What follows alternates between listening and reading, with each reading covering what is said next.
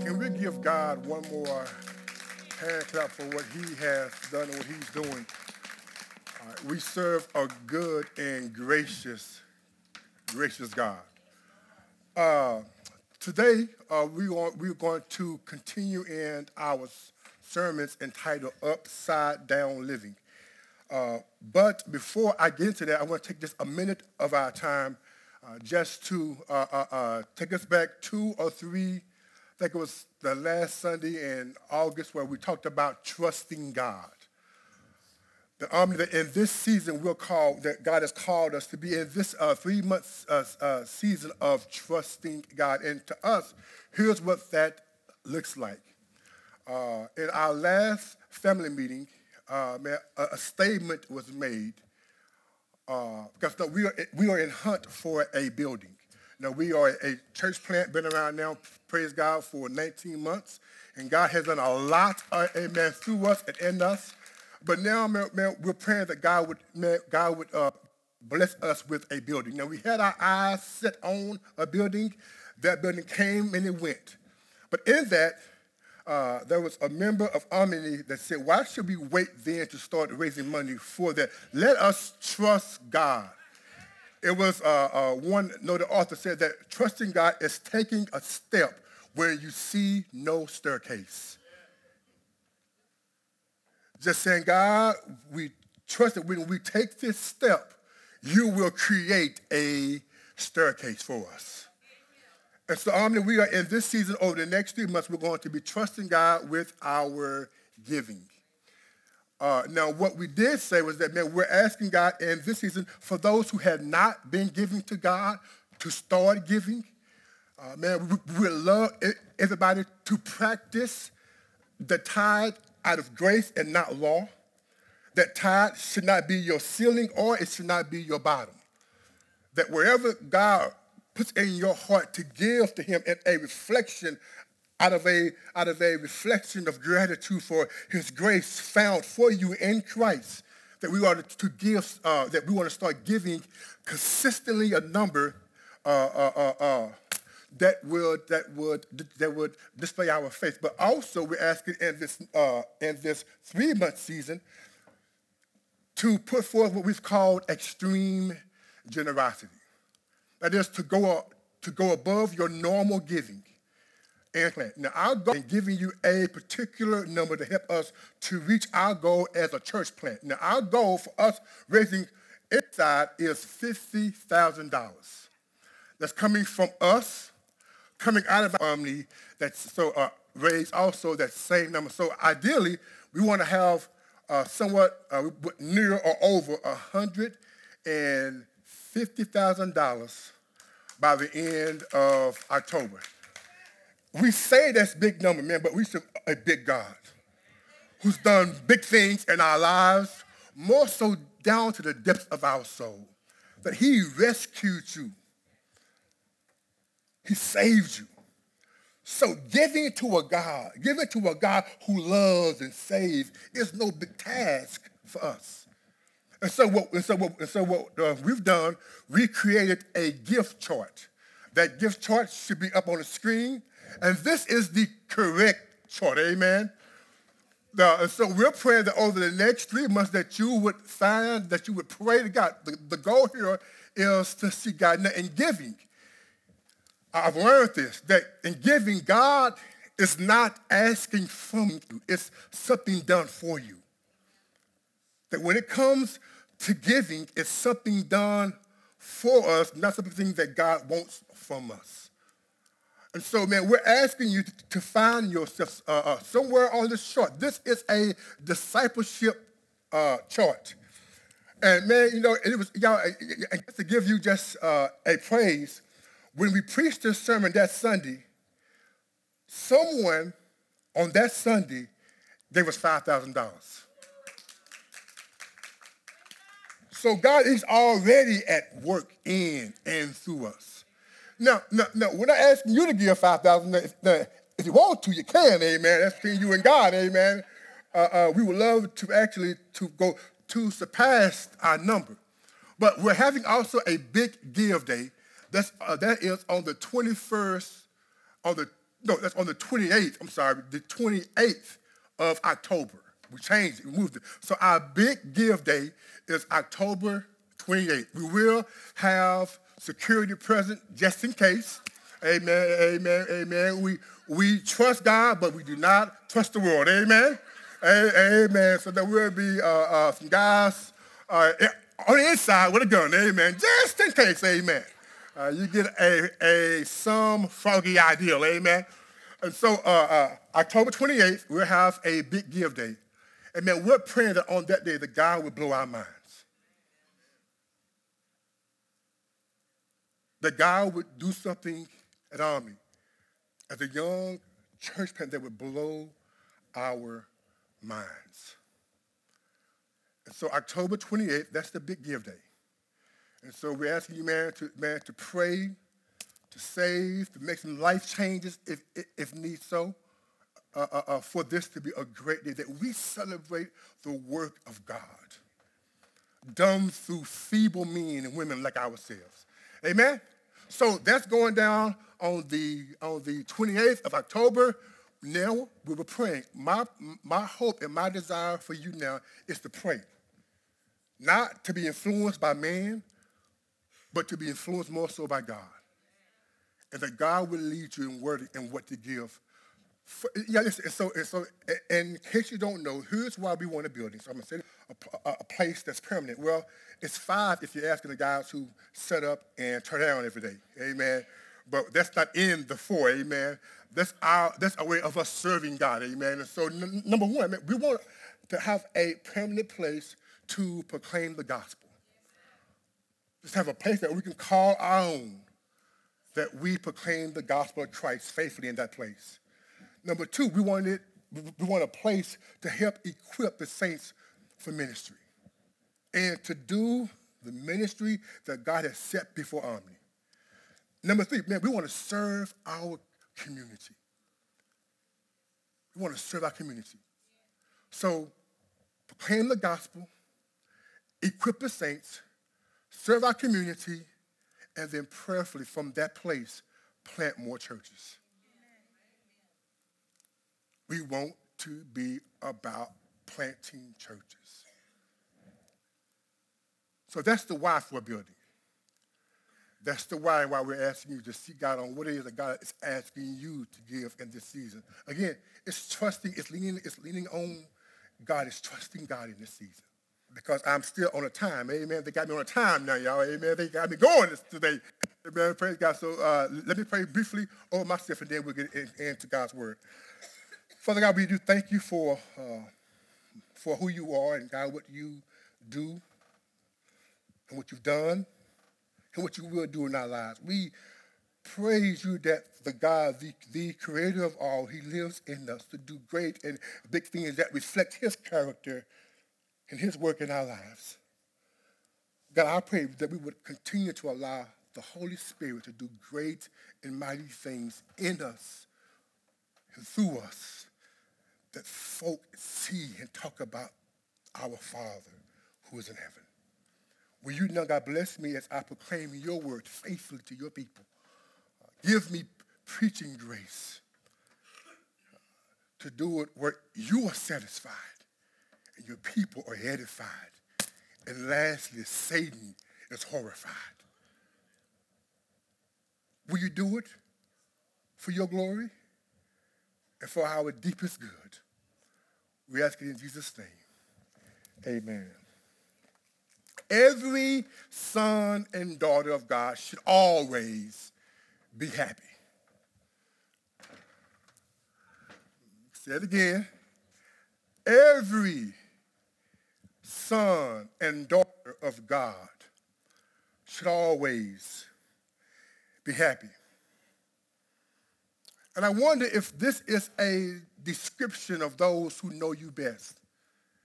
Is this how one would describe you in your home, at your job, at school, on your block, or in your neighborhood? Would they describe you as a happy person? See, when we are not happy, it I think it's, it's, it's for those of us who know God, it's, it's, it's a lack of understanding of who he is and what he does, more so than us not being happy. See, when you look at the Bible, man, the Bible says a lot of great things, all great things about God. In Matthew chapter 11, verse uh, uh, 7, 11, it says this, if you then who are evil know how to give good gifts to your children, how much more will your Father in heaven give good things to those who ask him? James, his half-brother, says this of God. Every good and perfect gift is from above, coming down from the Father of lights, eh, who does not change like the shifting of shadows. David in his, in his psalm said this about God in Psalm 119. It says, you are good and you do good. Teach us your statutes. See, it is because our God is good and does good. It should make our soul happy. Because we know that if, that, that if happiness is based off of happenings, the happenings of God should make us happy in God. See, see, see, see, it's, it's, it's in love. He chose us.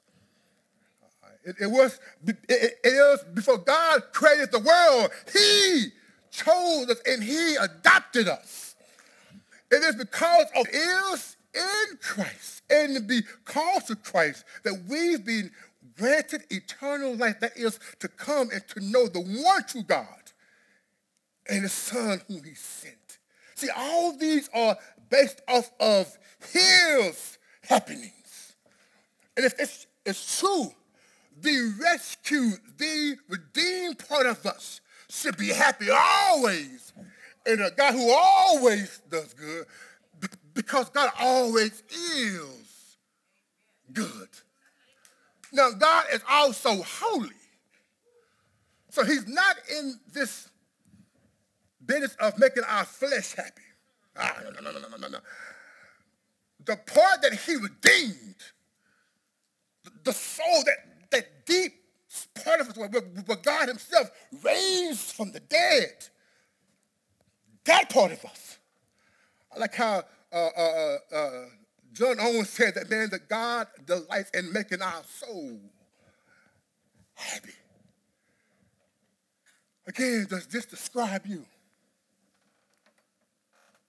Are you happy even though things on earth happen in a way that our flesh is displeased?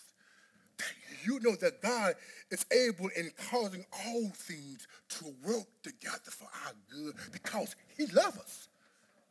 We've been called according to his purpose. Does knowing that about God make you happy?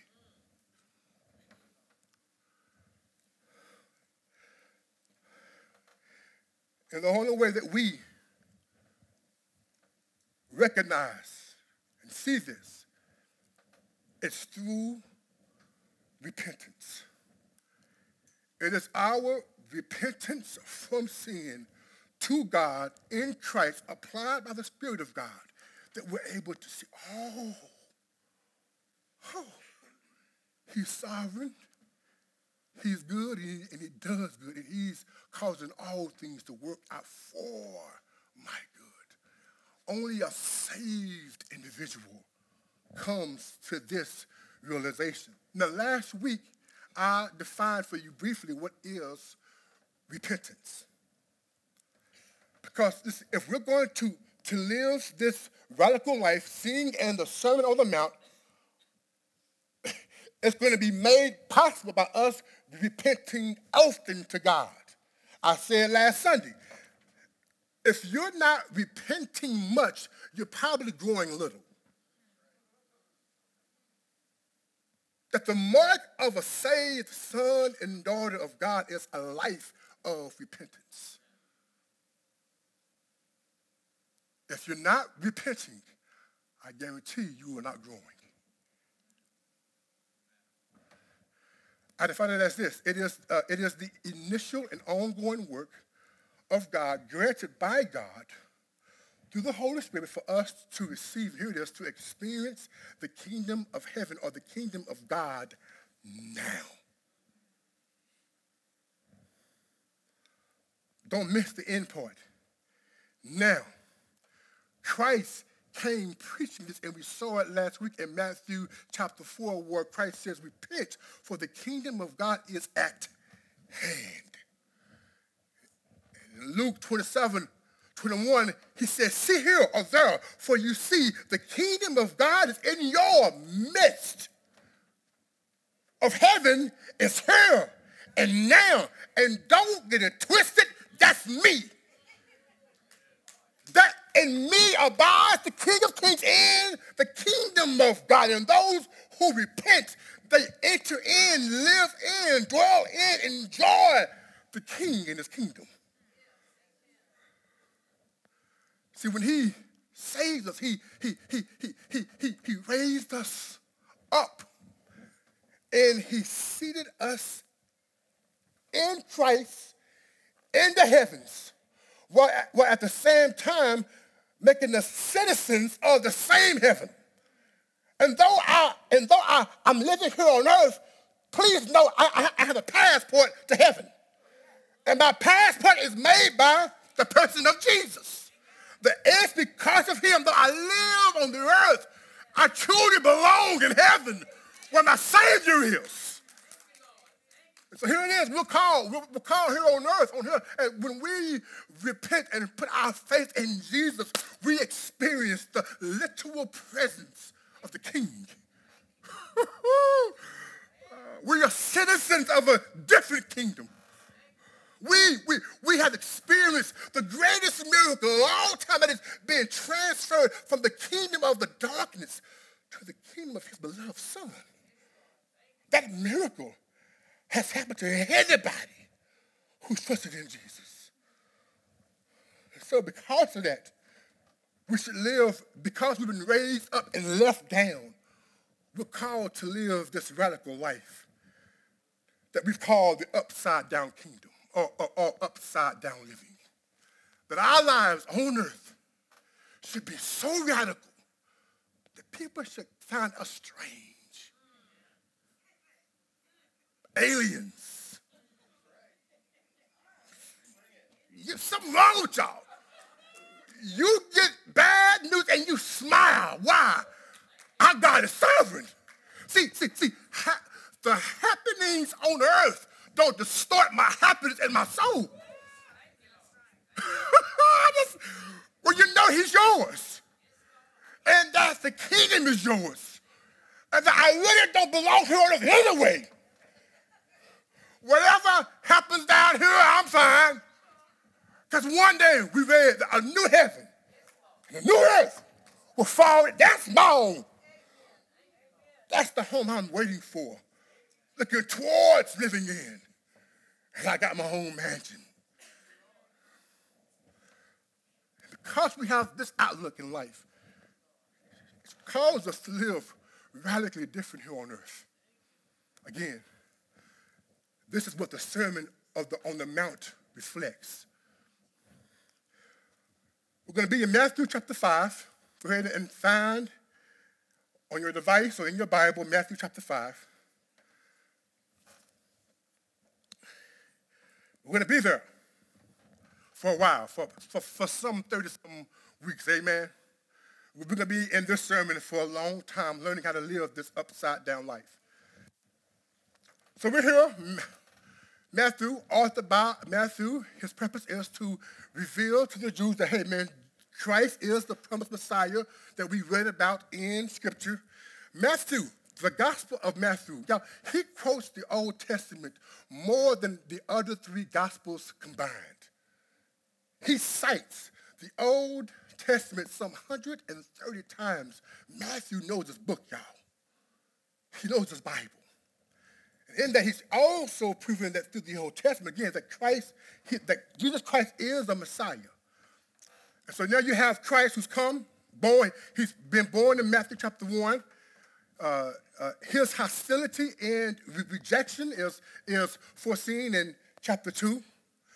And in chapter 3, we see we see him combining the role of son and servant, and yet not avoiding the cross. He's willing to go to the cross for the salvation of not himself, but for us.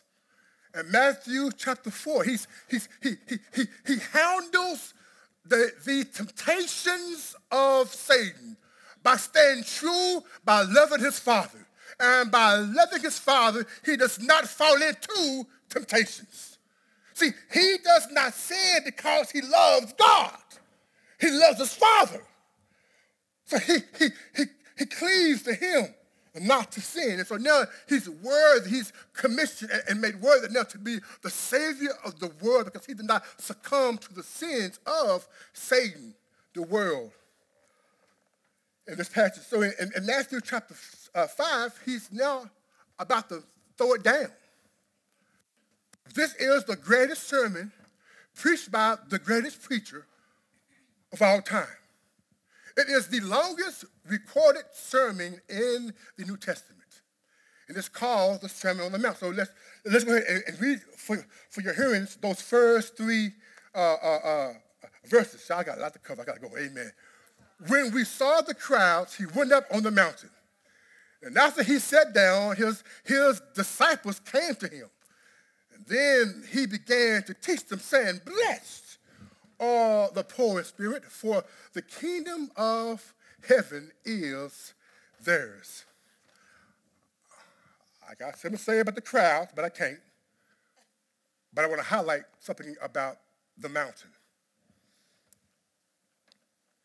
The mountain in the, in the Gospel of Matthew is or mountains, they are a thing that Matthew seems to admire.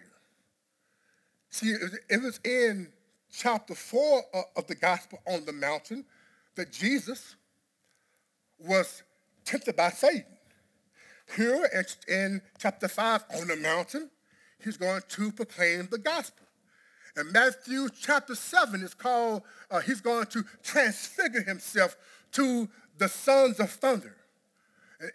And in Matthew 28, it's called the mountain of farewell, where he's giving his closing discourse to his disciples. Now, why am I highlighting that? Because really, for us who know our Bible and, and, and all you do,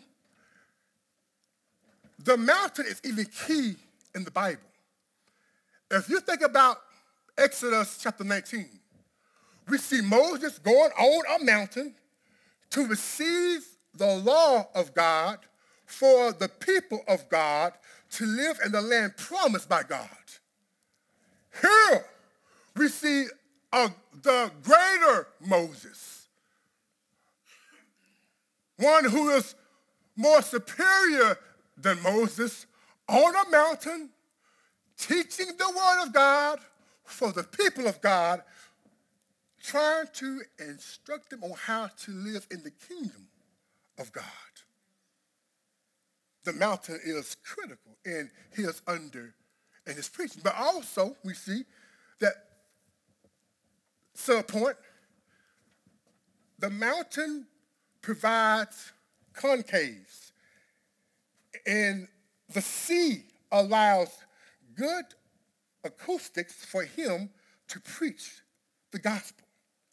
He's on a mountain, sitting down, and accepted form of teaching from the rabbis of his day, and he's about to proclaim the gospel of Jesus and describe how this upside down life found in the kingdom, literally in him, the king in the kingdom, how we are to live this, this kind of life for the glory of him and, and, and, for, and for the good of our souls. It says that it says, blessed are the poor in spirit, for the really you can't because man he says eight times in in in describing it, it, it is an adjective that describe those who have repented and entered into his kingdom. So what's the big deal about the word blessed? Well, this section of scripture is called the Beatitudes.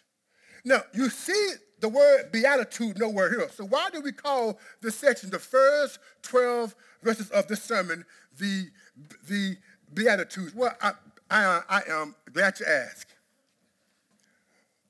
beatitude is a Latin word where we found this term called, the, the word literally means happy. It means blessed. It means fortunate. It means congratulated. Here, uh, he, the, the, the, the word actually, you can actually say happy. So, so, so the Beatitudes are eight descriptions that describe the happiness of those who found the kingdom of God in Christ himself. But this isn't the first time we see the word blessed. The, if you go back to the Old Testament, the, there's a more general sense of the word described from God even in Genesis chapter 1, where he says, uh, where it says, God saw all things he had made and declared that it was very good. In a sense, all of God's, because God had created it, all of creation was good. It was blessed. Now, in Genesis chapter 3, sin uh, creeps in. And so now we, we, we, we take now these gifts of God, who is a blessed God, and we start turning these gifts more so than actually uh, th- th- than causing us to uh, adore Him. We start now using the gifts to benefit ourselves and not to bless God back. But but but because God is faithful, we see in Genesis chapter 12, God calls a God named Abram out from a, from a land of heathens and say, Abram, I'm going to bless you and bless those who bless you, and I'm going to bless your seed. God is still true to who he is. So God calls a man who, who in time calls a people. And he blesses them. In the book of Deuteronomy, chapter 7, God takes a people from Abraham, grows them, and then he blesses them by setting his love on them and, it, and then in the same uh, book, in, in I think it's chapter 28, he describes what it is for his people to be blessed. Now, oddly enough, two-thirds of that chapter describes cursing, uh, uh, curses. That is, uh, what comes on us, uh, on, on, on, on his people who do not obey him. But then you see the first beatitude of the Bible, in a sense, in Psalm 1. How happy or how blessed is the one who, who does not walk in the advice of the wicked, nor stand in the pathway of sinners, or sit in the company of mockers. So you see kind of like the, like, like the first beatitude. But then you see it again in, in Psalm 22. But it uses the word joyful. It says here, how joyful, a deeper meaning of the word. How joyful is the one whose transgressions is forgiven, whose sin is covered. How joyful is a person whom the Lord does not charge with iniquity and whose spirit is no deceit. Now, now over that, we should be shouting. Because here's in God making possible, making happen our sins being covered all of our sins, if you have trusted in Jesus Christ, he has forgiven you of all your sins.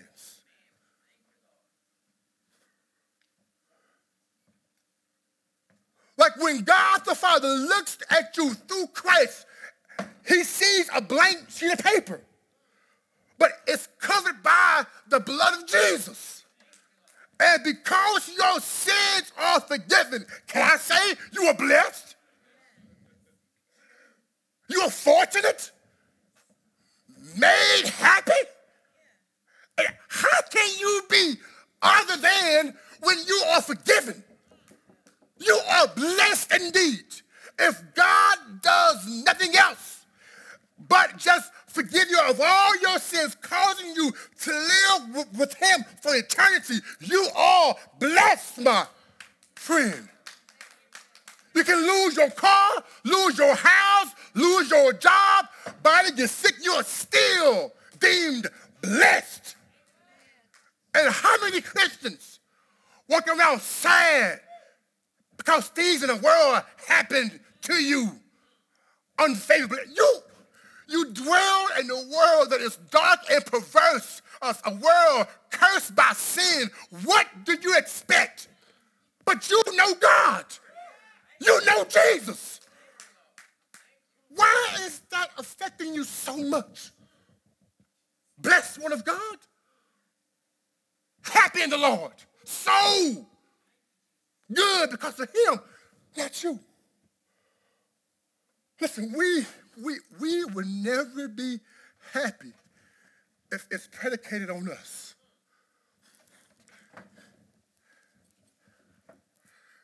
If you who are sinful is the source and reason of your happiness, God bless you. Oh, God bless you. Ooh. If your happiness is predicated solely if your spouse treats you better, love you always, if your friends always re, respect you and never lie on you, if your happiness, if your happiness is predicated on people, can I say stop? Because you'll be so up and down and mostly down. Because people are not faithful, they are faithless. Trust in a faithful God. Our happiness should never be predicated on us, but on him.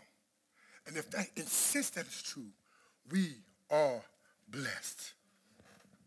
In Matthew chapter 5, here is the, here is the context of their happiness, of them being blessed. They are waiting for a Savior that had been that has been spoken about in the Old Testament.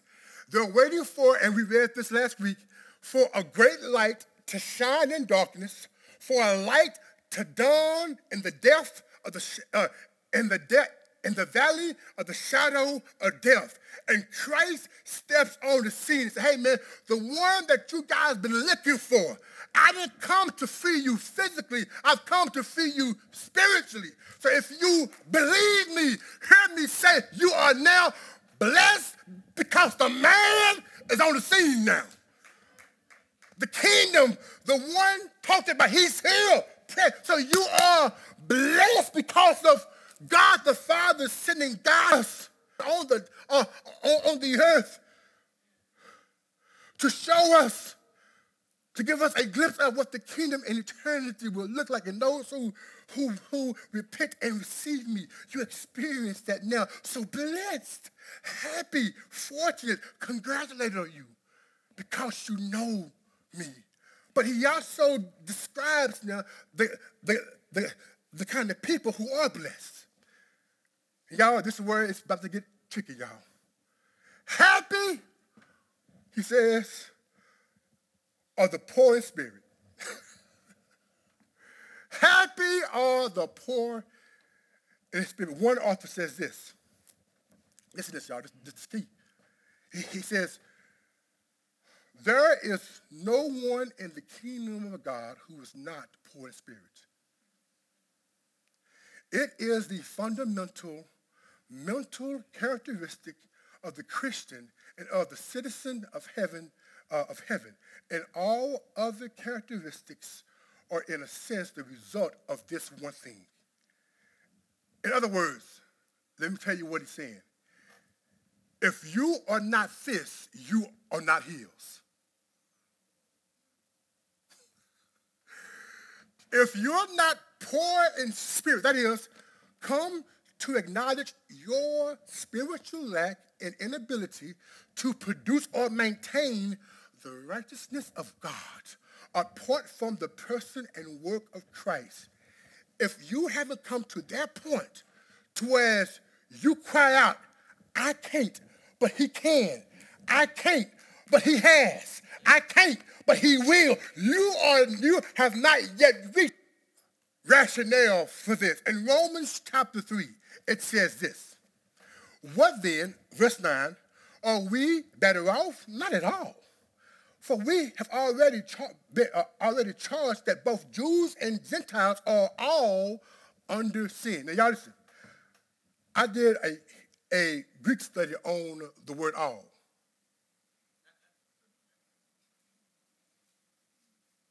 in my Greek, all meant all. All that meant some, all meant all. All are under sin. As it is written, there is no one. I, y'all, I, I did it again. Greek study means no one.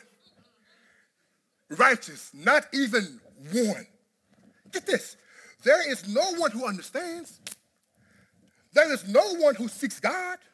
All have turned away. All alike have become worthless. There is no one who does what is good, not even one.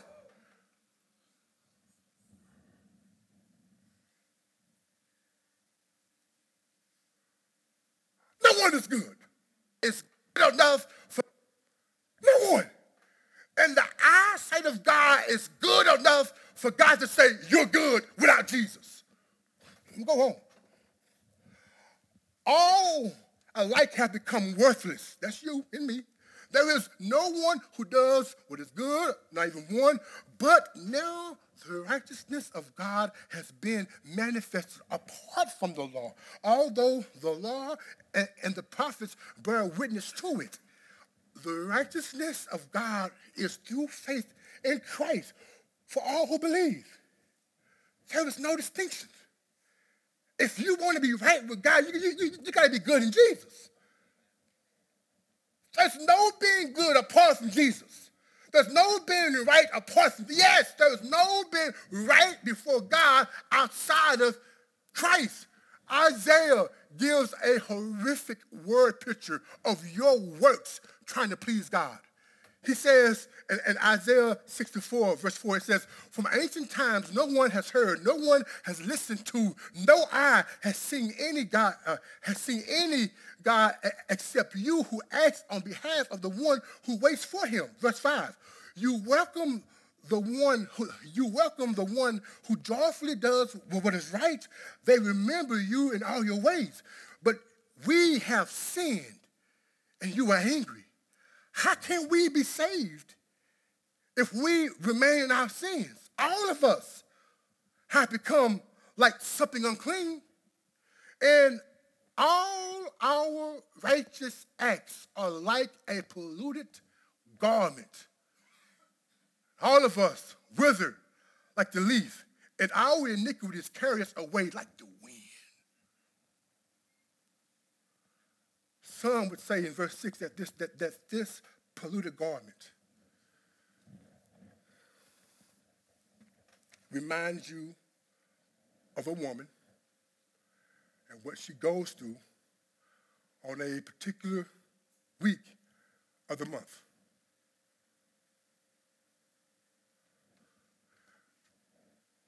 God is saying, when you try to please me outside of Jesus, can I describe to you how that looks?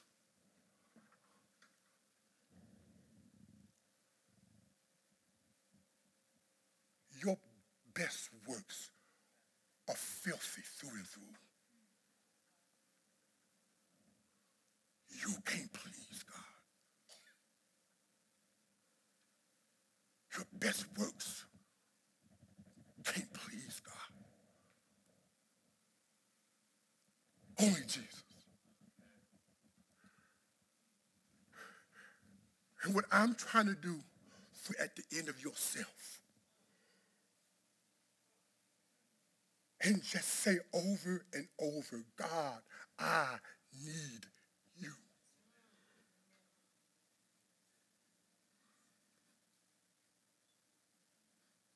Are you there? Your best works filthy to you outside of Jesus.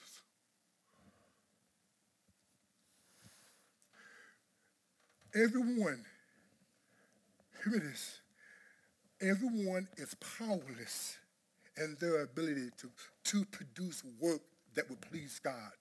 Everyone is helpless in their efforts to heal themselves of their sins. You can't heal your sin, and you can't heal the sin of others. Everyone is bankrupt. Your bank, when God looks at look in your account for what he deems as righteous, your account is broke, busted, and, being disgusted. You are in the red. You are so far, so far in the hole when it comes to what, what you have. To, you can't offer God enough.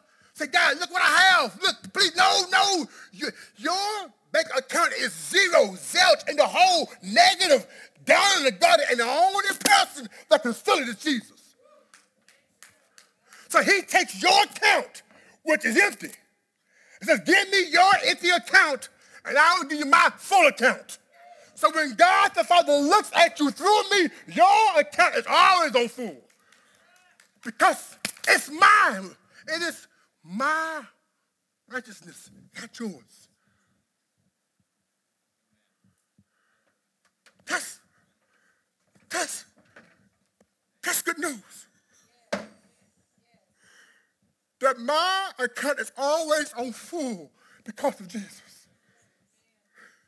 And not because of what I do. And the reason why we can't we can't get this is because man, we are so busy trying to be present in God's presence. Can you stop for, can you chill out, please? Can you be still and know I'm God? Just chill out. Enjoy me. And what I just, just, just, can you just, can you come with an empty hand and a desperate heart and say, God, I just need you. I'm a beggar. I have nothing. I'm wretched. I'm evil. I'm dumb, but I need you, who is, who is the total complete opposite of who I am. That's what it means, the poor spirit. And then the Bible says those who have that kind of mindset, the result is the kingdom of heaven is yours. for those who come like this, for, for those who know their need for me and know they can't do it, and they come empty-handed, broken and contrite. Man, hey, the kingdom of God belongs to you. Whatever I have, you can have. Whatever you need, you God because you understand your need for me. Are we there yet? Do you understand your great need for God? Are you broken yet? Are you still self-righteous, self-confident, self-reliant? Why settle? Why seek for self when you can enjoy the king and his kingdom?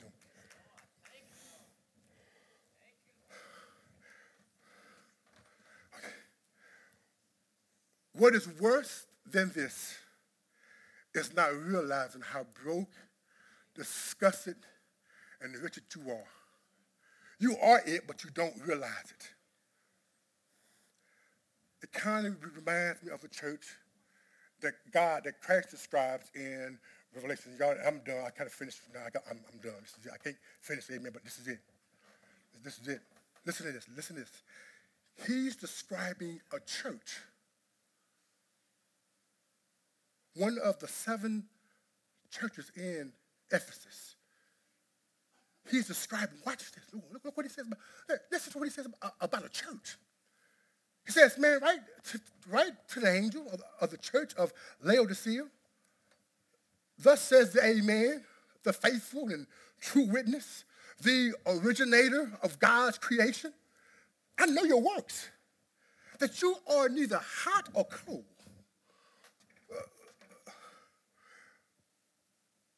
I wish you were hot or cold.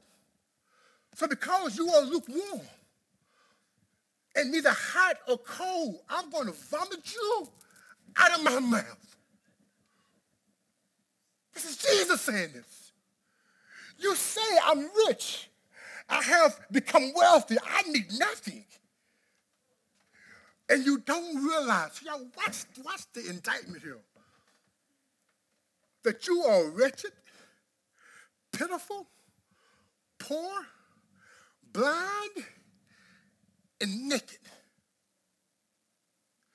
The church at Laodicea, because they didn't recognize their condition and state, they made God vomit.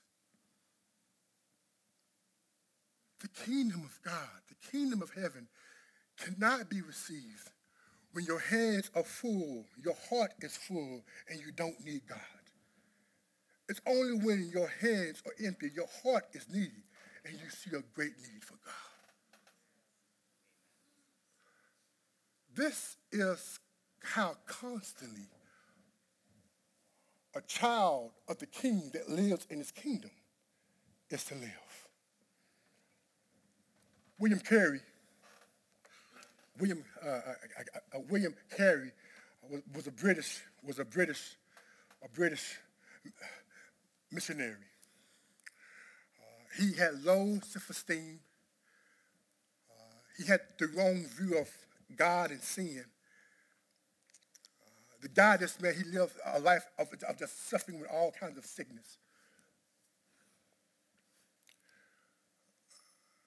When things happened, he would blame God and not blame Satan. One thing was this, and uh, one, one incident that I know of is happened in 18, 1812 when, when, his, uh, when, his, when his manuscripts were burned, when, uh, burnt up when his house was, was, was actually burnt down.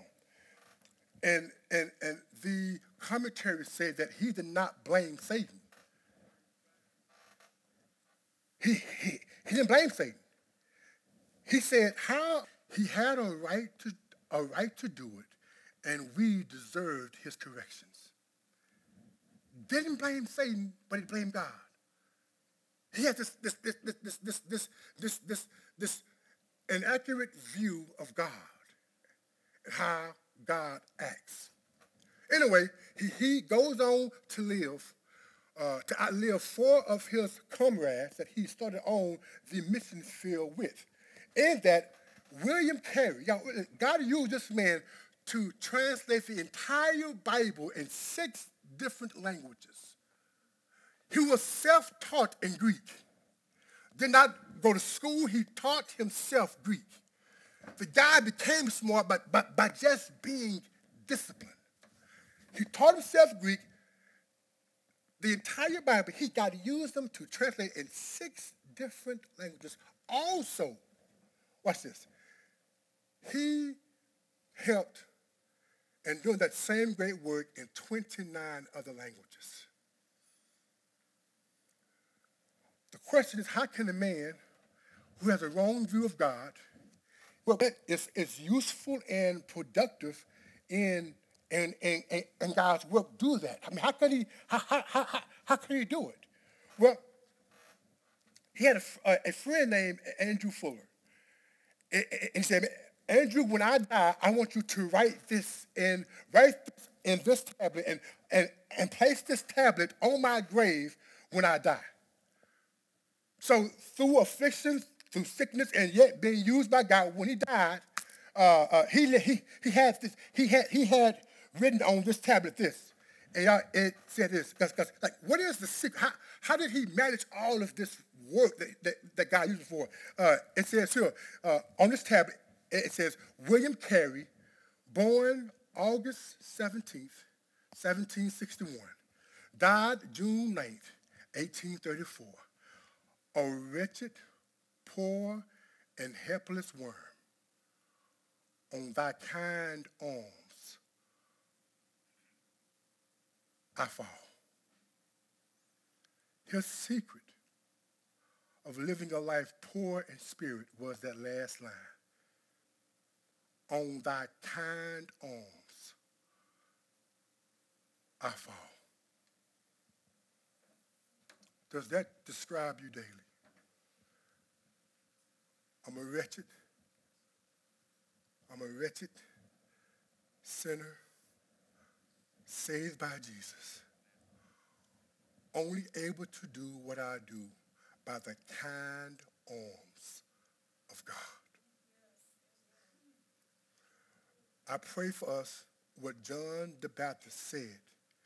God, you must keep on increasing while I keep on decreasing.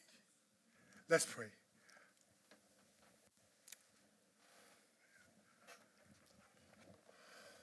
Father God, we thank you for your word. God, God, we thank you for what you are doing, for your good hand, for your word. God, will you please help us, God, to live this happy life being uh, uh, uh, realizing how broke and how broken we are in Jesus. Help us, help us like, like, like William Carey, so that we all too are wretched, sinners, and weak, made strong by your kind arms. Will you please continue your, your great work in and through us? We ask it in Jesus' name. Amen.